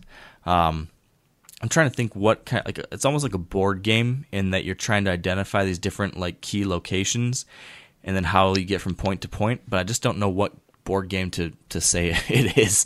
Um, Have you have you guys noticed that maybe you know your strategies have changed season after season because obviously as we talked about deer are very perceptive animals and perhaps they'll change their ways to fulfill that security point that you were talking about. So have you noticed that you know your own strategies as deer hunters has to change season after season? man, these are good questions, aren't they, Dan? I, I, It definitely, definitely, because because of that security need, their con- deer are constantly changing what they do based on human activity. So if a deer was, you know, if the deer like to feed in the food source A and they like to bed in bedding area B, and that's what they're doing consistently every day, maybe. But if then I start going into that area and walking around and scaring those deer every every day, or accidentally, you know, my wind blowing to them and them finding out that I was there, then they will change their behavior totally. And so then you as a hunter need to adjust too. So season after season that happens sometimes, or that happens within a season. So you're always trying to minimize them hearing you or seeing you or smelling you so they don't change that behavior. But they're really smart. They're survivors. So inevitably, oftentimes they do. Um, so you need to Right. be aware of that and then try to adjust to that. So this, this kind of scouting, observing, and then adjusting is like a never-ending thing. You're constantly trying to learn what they're doing and then readjust how you set up to try to to try to ambush them again. Um, agreed, Dan? You mentioned you mentioned something about board game, right? I almost want to say it's like Chutes and Ladders, right? You work your way up, and then all of a sudden you'll hit a uh, a slide and have to go way back to the beginning. It's kind of like deer hunting. You'll you'll walk into the woods, you'll set up in a tree based off of whatever sign you've found or you know whatever. Let's say you've you didn't even scout the woods. You walk into a place, you think it's good, you set up there, and let's say you see a deer, right? And let's say the deer comes by, hits a certain point, and runs away. Well, that means this deer probably smelled you. All right. Well, now you have to say, okay, well, what made this deer run away? Oh, it's because my wind was blowing right at him. Well, next time I have to be, if the wind is the same, I have to be on the opposite side of that trail. So my scent won't go to where that deer was. So then you make that move, right? And then you realize that, well, it's the same wind, but a different deer came from a different direction and busted me, or it, you know, nothing happened, or the deer came by me and I was able to get a shot at him. You just keep playing this game where you you make these small moves or sometimes they're big moves or whatever moves to put yourself in a position to where you're within range of whatever weapon uh, to uh, to the deer you're after, I guess. Yeah, it's a it's a lot of observation, trial, and error. I think as a as a deer hunter getting started, a lot of you know you can go and you can do a lot of preparation ahead of time by scouting these things out, finding these couple things we talked about. But then once you do start hunting, then it's a lot of what Dan just said, observing what happens, and then changing your your hunt location, your ambush location for the next time to try to be a little bit closer or to, to take what you learned and, and adjust your approach based on that. So there's going to be a lot of trials, a lot of errors, a lot of, you know, moving a little bit more, figuring things out, fine tuning where you're sitting. But it's, it's very much, you know, as we talked about, it's, it's this ambush style. So you kind of have to, watch what happens on today and then tomorrow or next weekend or the next time you can go then you're able to try the new approach the new location um, but it's it's very iterative i think is is kind of what it what it comes down to so as far as that scouting right we talked about finding where they're feeding we talked about finding where they're bedding and again you know bedding areas what we've kind of referring to as bedding areas one way to find them, like Dan said, is to just walk around during the day and see where deer go running out of. Um, that's something you want to do, you know, not during hunting season. Hopefully, hopefully this is way ahead of time. Um, but usually this is going to be like an area that's really thick. You know, lots of bush, lots of brush, lots of just where deer, you know, couldn't be seen easily at a, at a very generic level. That's the kind of stuff typically they look for when they're finding where they want to bed. Um, and then another thing to look for when you're scouting is sign. And by sign, we talked about trails. You want to look for those actual trails through the woods that look like hiking trails, sort of, that these deer go up and down. You can see like actual deer tracks, you know, in the mud, maybe on a trail or in a field or wherever, and that just kind of indicates that there's a lot of deer activity there. It's a good thing to see. Um, and then Dan also mentioned rubs. He mentioned that word rubs, and then earlier we talked about scrapes. I kind of explained that to you when we were out in the woods that one day. Um, but for anyone new who, who's not familiar with rubs and scrapes, I will give you just the the very 30,000 foot overview of what these two things are because you'll see these things in the woods and you'll want to take note of them. So basically, a rub is a tree. You're going to see on a tree where it looks like someone took um, like claws or something and just ripped up the side of a tree. And so there's going to be like strings of bark and, and tree stuff hanging off the side of a tree at about maybe, you know, anywhere from like knee to waist height, maybe. That's a rub. And that basically is created by deer rubbing his antlers up against that tree. There's a whole bunch of stuff we could go into that kind of seasoned deer hunters think about when it comes to what rubs mean. But I will say for just the beginner, I would just look at that rub as an indication that a, that a buck, that a deer has been through here, and it means that this is just a, an area that a buck travels through. That's another good piece of sign to just take into the equation and help you say, okay, yep, there is a there is a buck moving through this area. It's another good thing to know. Um, Is it, a, is it a form of communication with the other deer, or is it sort of satisfying some sort of, for lack of a better term, like an itch, or yeah. is it just kind of unknown? So there's two things that most people believe they're doing. Number one, um, I think I'd mentioned this before, but in the summer when deer are growing their antlers, they have this fuzzy stuff on the outside of the antlers that we call velvet. Yeah. So that comes off usually early September for most deer. So that first week of September, give or take a little bit, they are rubbing trees to get that velvet, any extra velvet off of their antlers. So they, they do some of that at that time period. But most of the rubbing behavior happens during and leading up to that mating season. And so some some people think it's like a little bit of a communication mechanism because when they're rubbing that tree, there's these glands that uh, that deer have on their forehead and different parts of their face that release um, oh what's the word I'm looking here for? Um, oh gosh. We're just gonna say chemicals because I can't think of what the, the word on the tip of my tongue is. But they, they leave these these chemical uh, communicators on the tree that came off of those glands off their forehead. Um, and then it also some believe is kind of like a stress reliever too because there's all this pent up energy. Again if we use like the bar metaphor you got this male who is trying to find a mate and he's frustrated because it's not working out maybe or because he wants to fight another guy or something like that. So this is like a way to get that pent up sexual frustration out. They'll rip up a tree or rip up a bush. And um, that's another thing that's going on with this these, this rubbing behavior They build up. They also use it to build up their neck muscles for fighting. so they're pumping iron Yep. um, so then the scrapes are the other major piece of sign that we see out there that, that deer use and make. And this was that area that we saw when we were walking around Connor where it looked like something had scraped up the ground and opened up this kind of oval of dirt in the middle of the woods. So basically, if you're walking through the woods and you see this, what looks like just where all the leaves and grass and stuff have been kicked out of the way, and you just kind of see a dirt patch, that is a scrape. And for the I think all we need to understand about scrapes is that this is a major communication hub for deer. Deer that come through an area, sometimes a buck will make a scrape where he will kick away all the grass, kick away the leaves with his with his feet. He'll make this section, and then he will only make a scrape where there's a branch overhanging this area. We call it a licking branch. So he's got this overhanging branch that's about head level. He walks up to this thing, he smells the branch, he maybe licks the branch, he rubs his forehead and his nose and his antlers on the branch. He's again getting some of those chemical signals from those glands rubbed up on that branch. So he's leaving some messages there saying, "Hey, I was here," or whatever he's trying to whatever those chemicals indicate. And then he scrapes up the ground with his feet. He then typically a male deer will piss on the back of his legs on another set of glands there that again leave more signals, which then again communicate other messages to other deer. So any buck that comes by near that scrape oftentimes will visit it and smell it to see who's been there, what's happening, and then leave his scent too.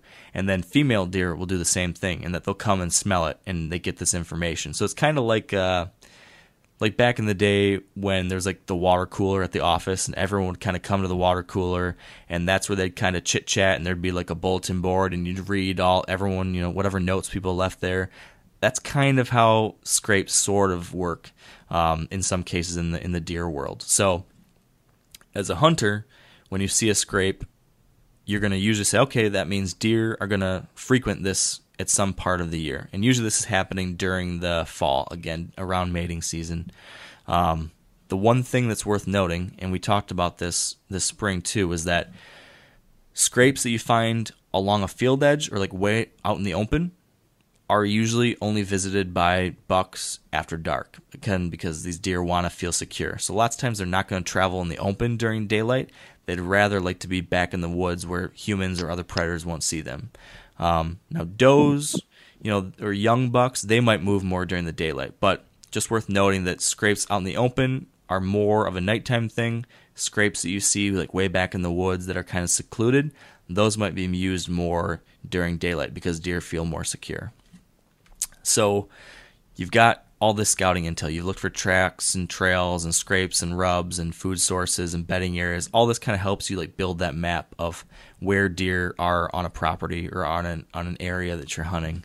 Um, and that kind of sets you up now to then actually you know try to try to hunt. Dan, what am I missing as far as like that pre-hunt scouting or preparation piece um, that we need to touch on? You know, for a beginner, uh, I feel that rubs and scrapes are a good thing to take note of, but not an ultimate indicator on on where you should be hunting right away.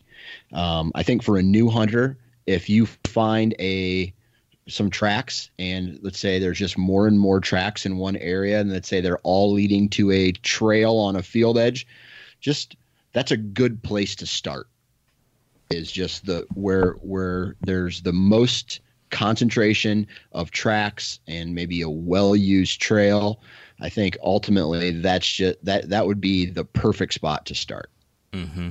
and then it's that observation you find these places right you, you observe and then you say okay this this looked like a good place to start based on these different things i saw but now i'm seeing Yep. that most of the deer are actually 100 yards over there or most of the deer are coming out or coming in this region and then that's when you adjust um, Yep.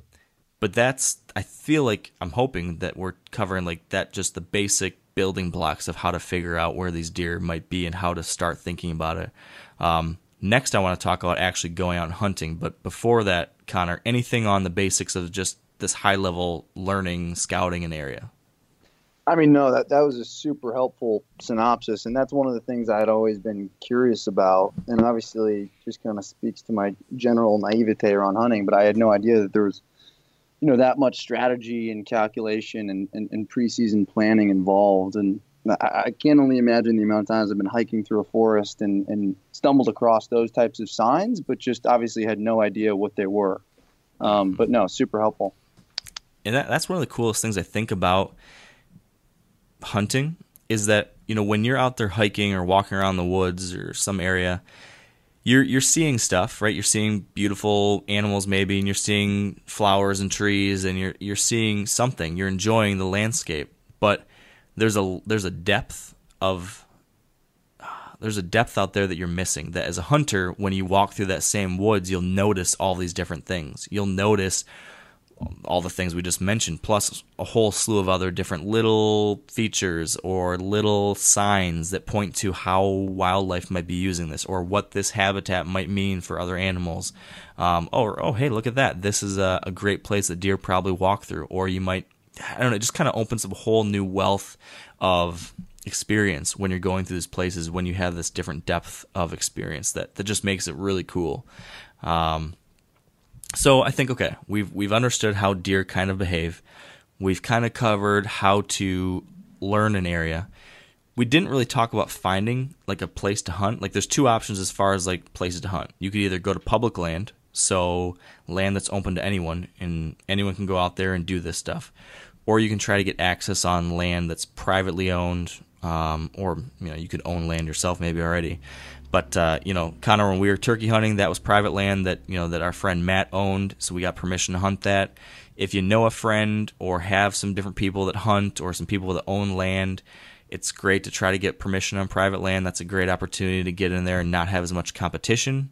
You know, different other people out there bothering you. But if you don't have land to hunt, there are lots of public land opportunities out there where you know you can go out there for free and have access. Um, we could talk a full podcast about finding places to hunt, so I don't want to dive too deep into that.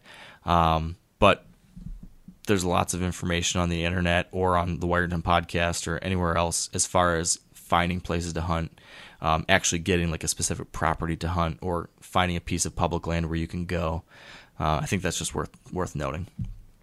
now connor Go oh, ahead. go ahead I was just going to ask with you living in Los Angeles, I take it that, you know, there might be some there there may or may not be whitetail deer close to where you're at, but I have a feeling you're going to personally have to travel somewhere to hunt. Is that correct?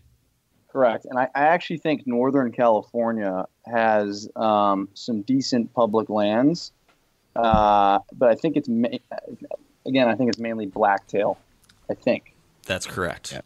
yep. So, and and I should note that most of what we're talking about here is sp- more specific to whitetail deer, which is the deer species that's that's widely spread over most of the country. And then you've got sections of the country where there's mule deer, more in some of the mountain ranges, um, and some of the Rocky Mountain West into Pacific Northwest, and then far, far west along that west coast. Then you've got what you mentioned, the blacktail deer, um, which are which are very, very similar to mule deer. Sometimes kind of the same thing. I think people have said. So when you come and visit us though in the Midwest again, I think when you travel to hunt some of these whitetails, hopefully with with me or someone here soon, um, this is the kind of stuff that we'll be doing and we'll be looking at.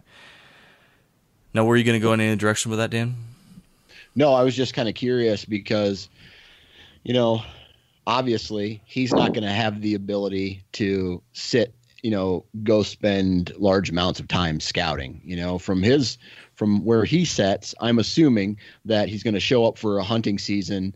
And if you were doing this all by yourself, you're going to be the person who has to scout and hunt all at the same time, which can, you know, can be a little bit more difficult. But if you follow the same principles, it, you know, it's all this, all the same. But it's always, it's always better in uh, your scenario to have, uh, you know, someone like Mark to help show you the ropes.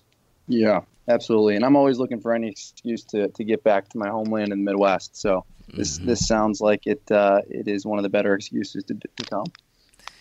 Now, were you going to ask another question before uh, before Dan's there? Well, just I was curious on the on the public land and, and private land management in terms of deer population.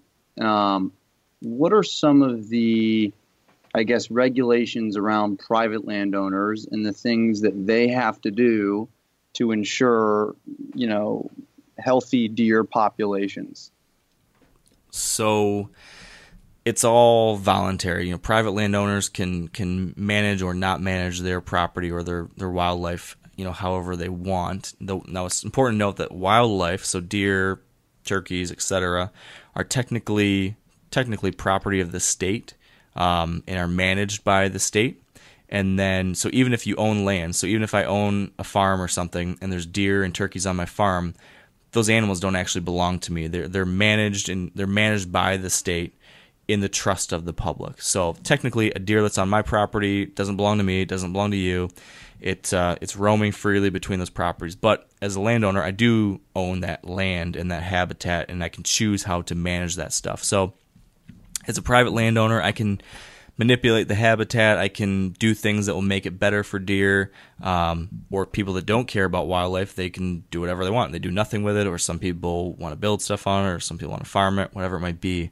Um, there's a ton of information and a whole subculture of deer hunting around managing your area, like your private property specifically for wildlife and deer. There's all sorts of ways you can do that. It's probably it's it's definitely too in depth to go into for for this.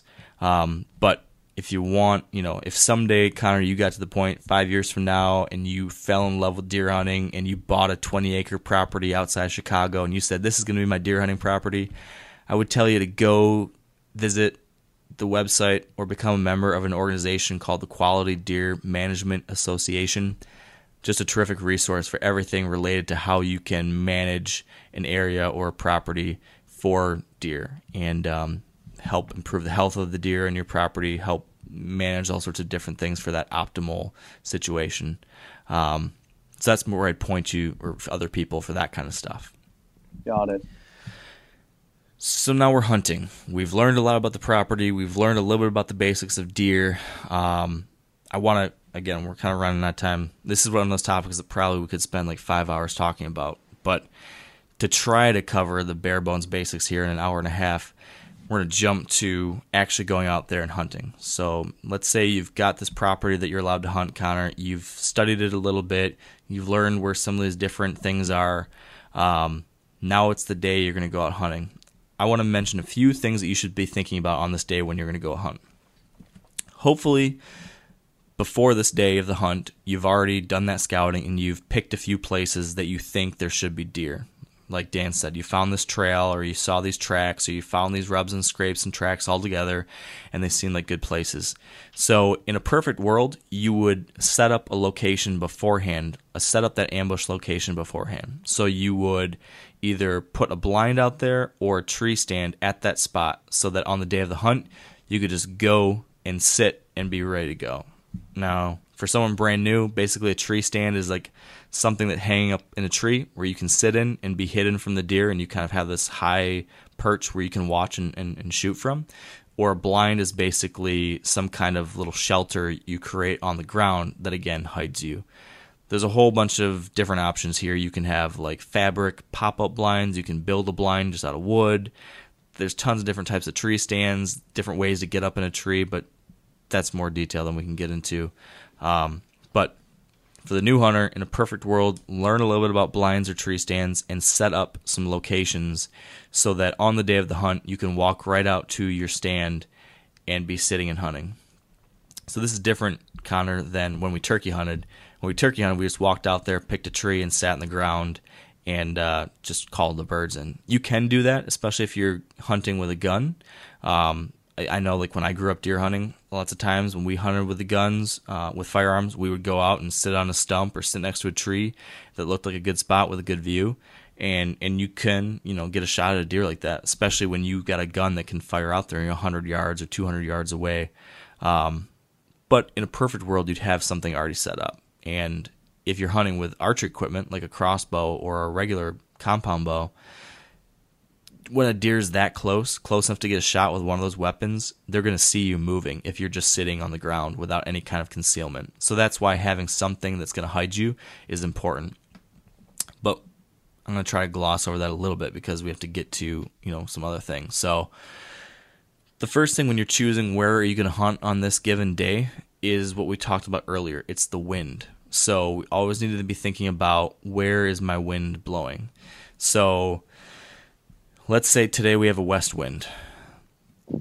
If you're deciding where you want to hunt on that given day, just always think about how that wind will impact things. So if you picked out, let's say you picked out two locations on your property that looked good based on that sign that we talked about already. Now think about what the wind will do. So we'll say location A, you want to hunt with this wind that's blowing from the west. So it's blowing from the west, it's going to the east. If that wind that's blowing now to the east is blowing right towards what you identified already as a bedding area where deer are going to be, that's probably not a good thing because those deer that are in that bedding area during the day will smell you when you walk there for your afternoon hunt. So just think about how is the wind going to impact things, or if you're going to be walking to your spot and that west wind is going to blow towards that cornfield that you found and at this time of day that you're walking in there, you think that deer will be feeding. So in the morning when deer are feeding, if you know that wind's going to be blowing into that cornfield, well, all of a sudden you realize, oops, that's where the deer are, and they're going to smell me, they're going to run away. So always just be thinking about that. Um, always be thinking then about the two things we already talked about food and bedding. So when you're choosing where you want to hunt, you want to think about, okay, Bob, my mentor, told me that at this time of year in October, the deer are really feeding on acorns. And if you had found that at your location B there were acorns, now you know, okay, this is going to be one of the, this might be the better spot of the two locations I have because I know they're feeding on this food source. Um, I don't know how how do we how do we talk through this, Dan, without getting too much in the weeds or making this confusing? Is this making sense? Um, as I'm talking, I already see like there's so many different ways you could spiral around this. Um, let me let me put it. Let me try to simplify it. Imagine a clock, okay, and you are the very center of the clock. That is your tree stand, okay. If the wind is coming from 12 and blowing to 6 just you should think that nothing is going to come from that direction because your scent is going to ruin everything in that direction or, or seven or six or five and you know because scent kind of cones out from you know where where you're at. So you have to once you've identified where you think the deer are coming from um, then kind of put a clock over top of it and and put the wind coming out of let's say a nine and, and going to a three.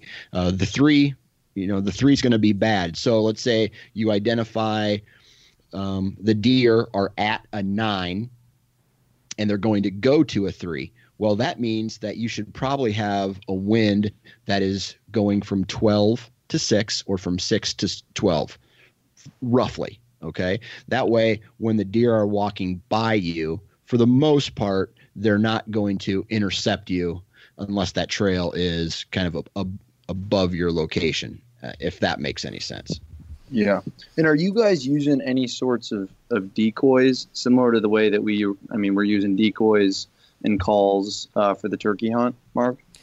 So there are certain situations when people will use deer decoys. Um, I will say for the beginner hunter, I wouldn't worry about that because usually it's just like a very small portion of the hunting season with very specific conditions. Would you ever want to use a decoy?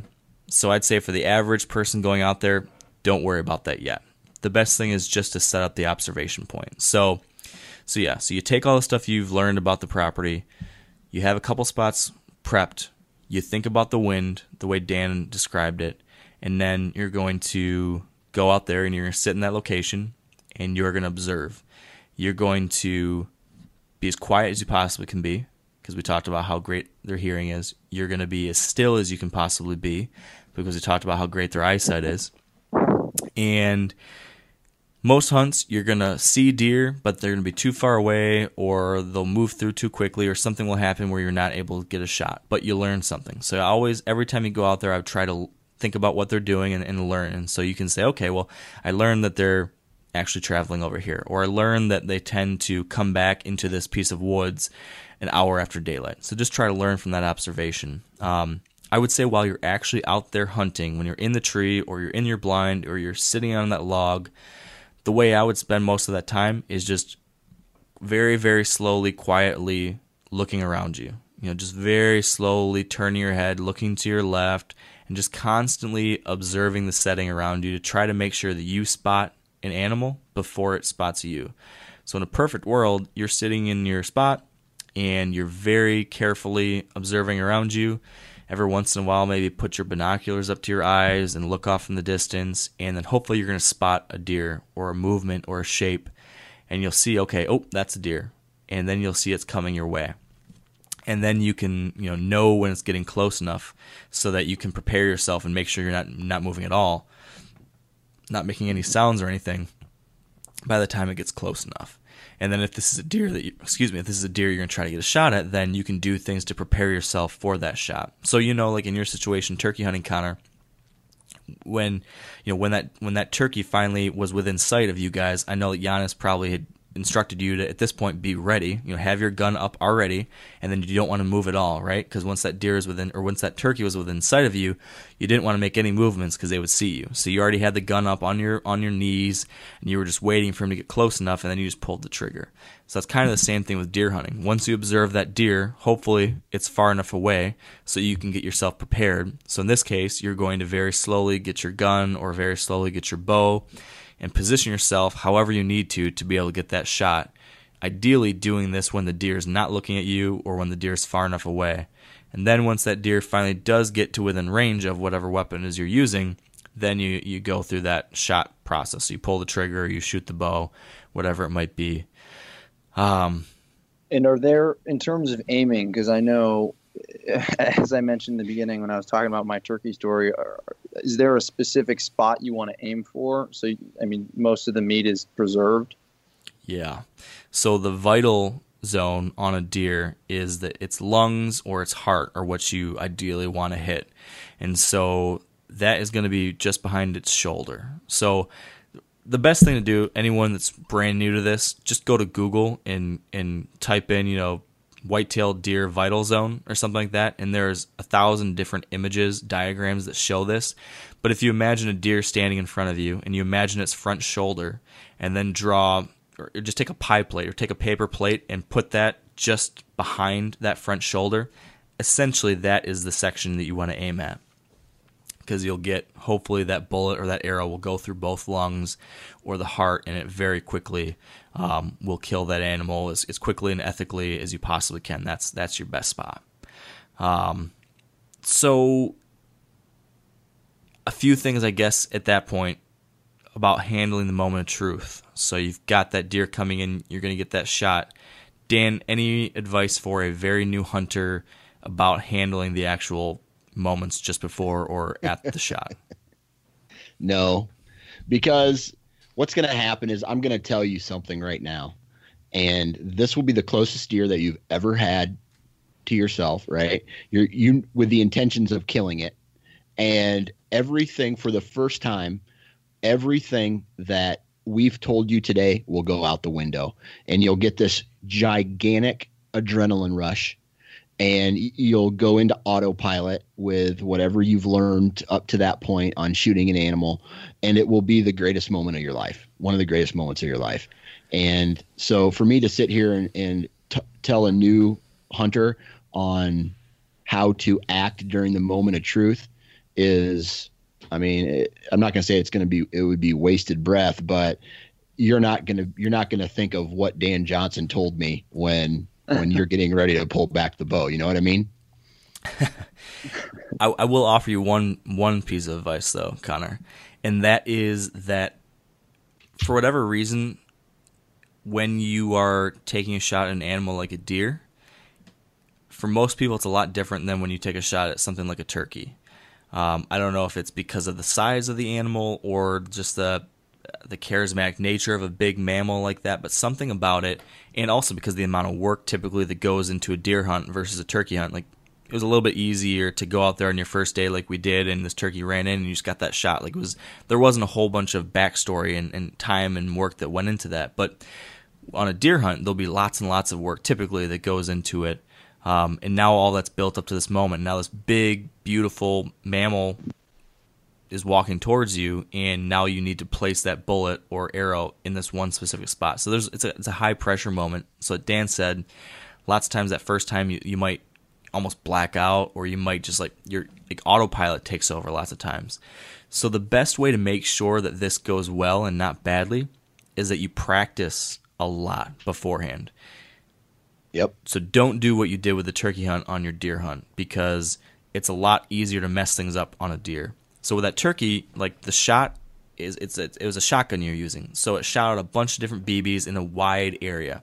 So even if you shot a little bit to the left or a little bit up or a little bit down or to the right, all those BBs spread out and you were still able to hit that turkey, right? You mentioned that somewhere in the breast, so you, some of those hit low, but still that was a dead turkey. It was great. In the situation of a deer, it's just a single projectile, so it's one single piece of lead or one single arrow. So that has to go to the to the right spot perfectly right spot. So you just want to have practiced shooting a lot and done a lot to prepare for that moment so that when autopilot does kick in, when the nerves kick in, um, there's something people refer to as buck fever. So it's kind of just this this swelling up of emotion and excitement and nervousness and everything just before the shot. Some people like freak out, start shaking. Some people start hyperventilating. Some people there's all sorts of different things that kind of happen to the body when this like high pressure moment happens. Um, the more you've practiced actually executing a good shot, the more likely you are to be able to handle that moment.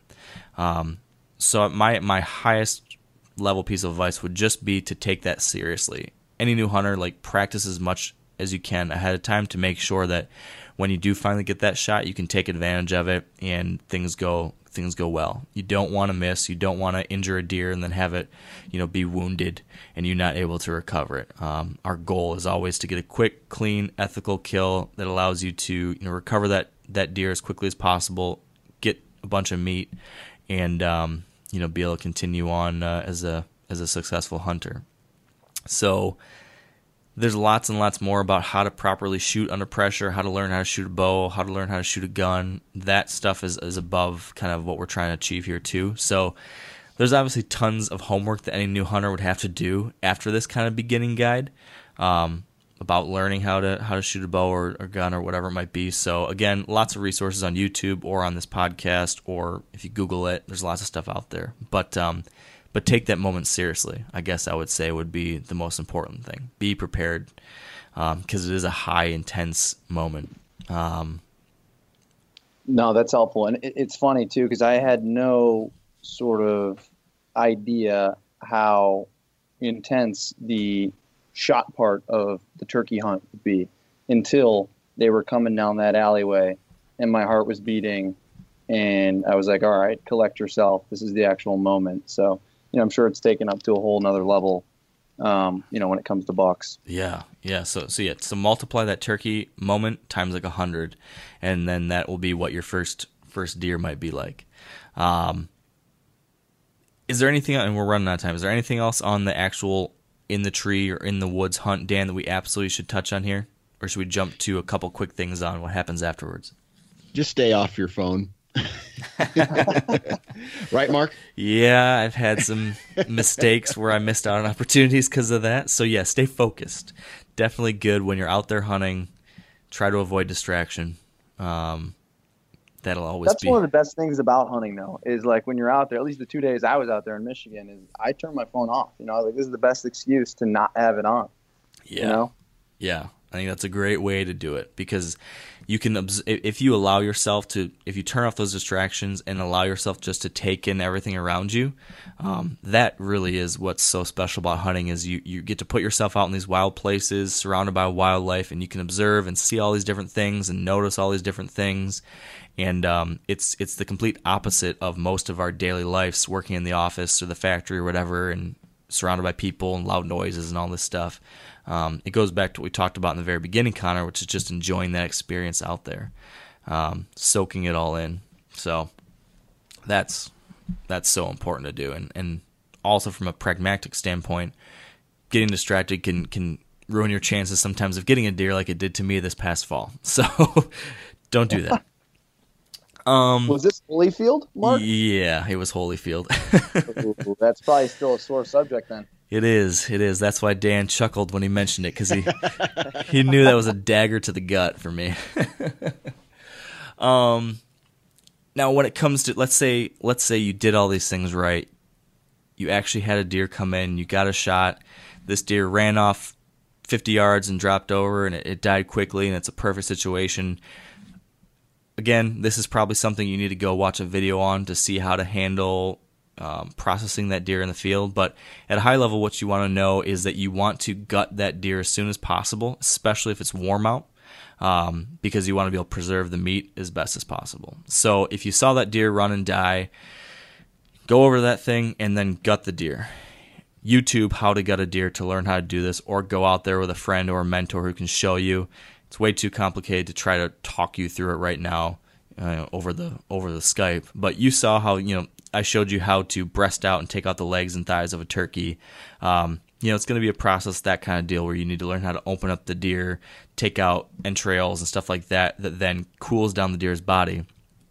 And then after that, you'll need to get that deer out of the woods back to your house or back to your truck or back to wherever so that you can then make the decision of how to process that meat. You can process the meat yourself. Um, and again, it helps to have a friend or a mentor, someone who knows what they're doing.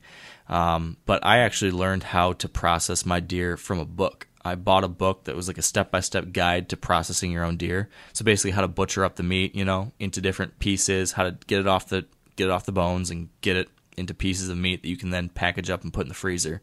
So I I, I taught myself out of a book. Um, so that's an option for people. Or there's YouTube videos out there that walk you through everything.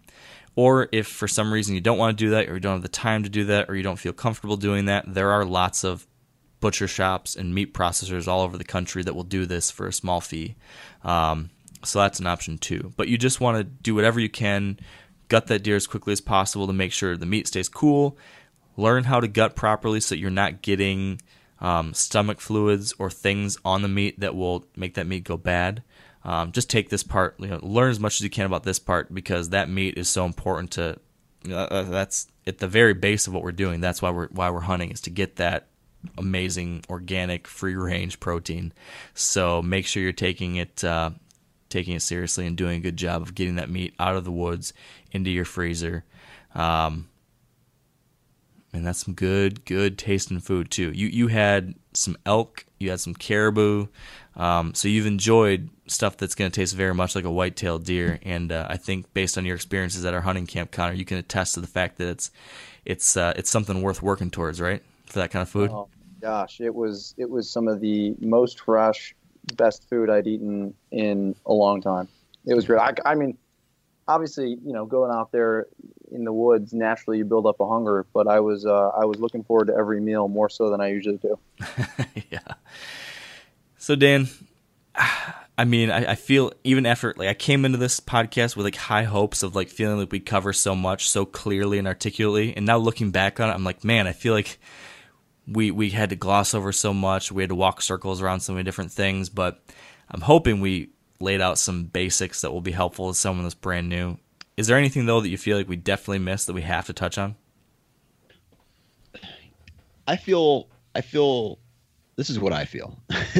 um, Connor, do me a favor because guys like myself and Mark, who are in the hunting industry, right? We see it every day.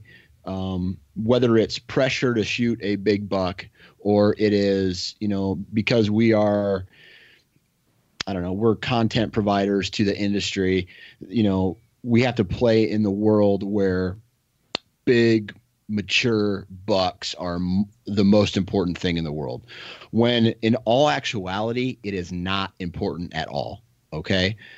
As a new hunter i would say go out there and just hunt and not worry about what size the antlers are how old the deer is.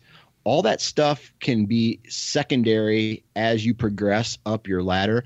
But for guys like me i I go into a season kind of thinking about this and it and it doesn't necessarily take the fun out of it, but in a way it kind of takes the the overall enjoyment of what hunting is supposed to be about down a level.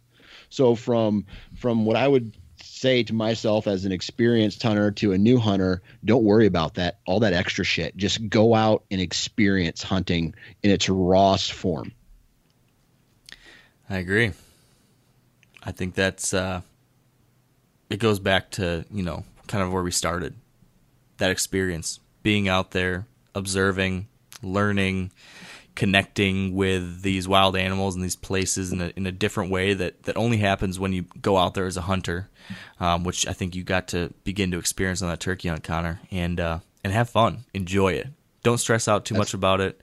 Um, you are out there trying to achieve a goal, trying to get that deer, trying to get that meat, but enjoy it too because um, it's a uh, it is a millennia old, thousands and thousands and thousands and thousands of year old tradition of humans acquiring our meat from the land in this way, and it's uh, in my opinion a privilege to be able to still partake in that. So um, so enjoy that process.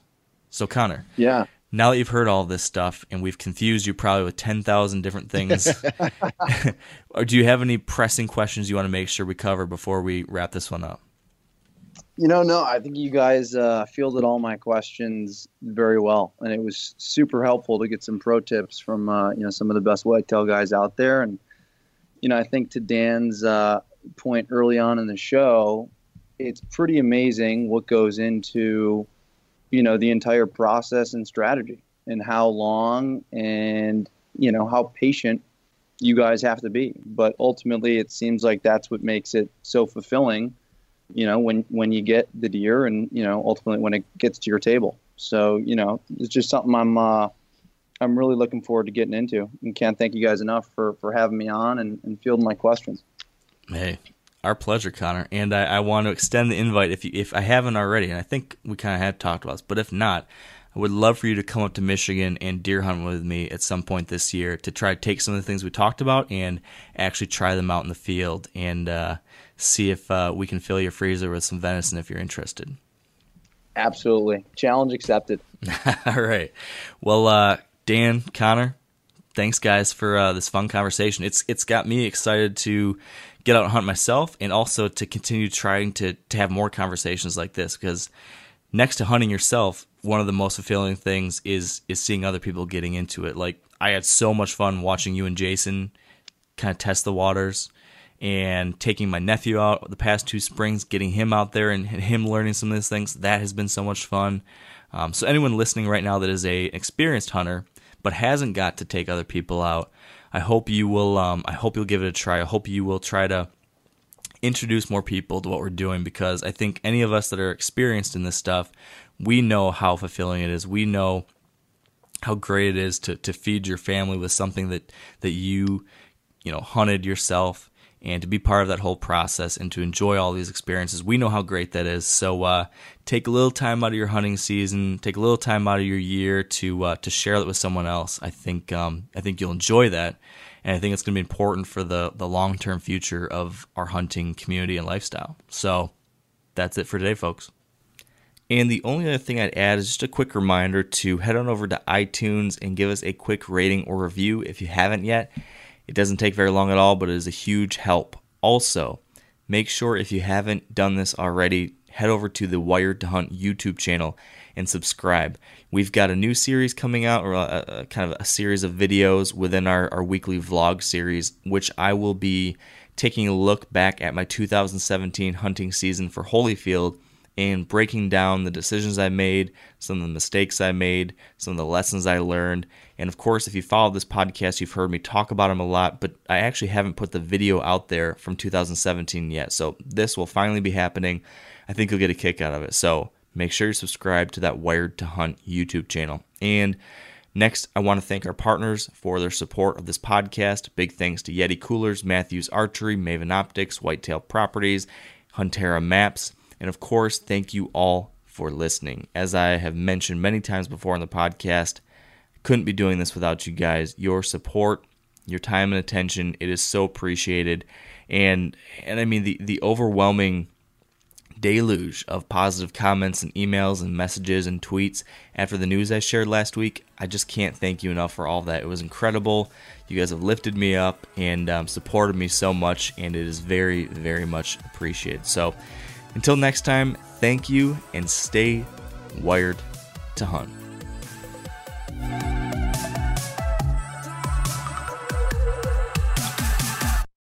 Outdoor adventure won't wait for engine problems. Things like hard starts, rough performance, and lost fuel economy are often caused by fuel gum and varnish buildup. Seafoam can help your engine run better and last longer. You simply pour a can into your gas tank hunters and anglers rely on Seafoam to keep their engines running the way it should the entire season. So pick up a can of Seafoam today at your local auto parts store or visit seafoamworks.com to learn more. I'm sure a lot of you guys remember the old ceremonial hunting tradition of eating the heart out of the first animal you kill. Meat from those organs are among the most nutrient rich foods on the planet. You can get those same benefits your ancestors craved via convenient daily capsules from Heart and Soil. Find out more at heartandsoil.co. And remember, use code MeatEater for 10% off your purchase.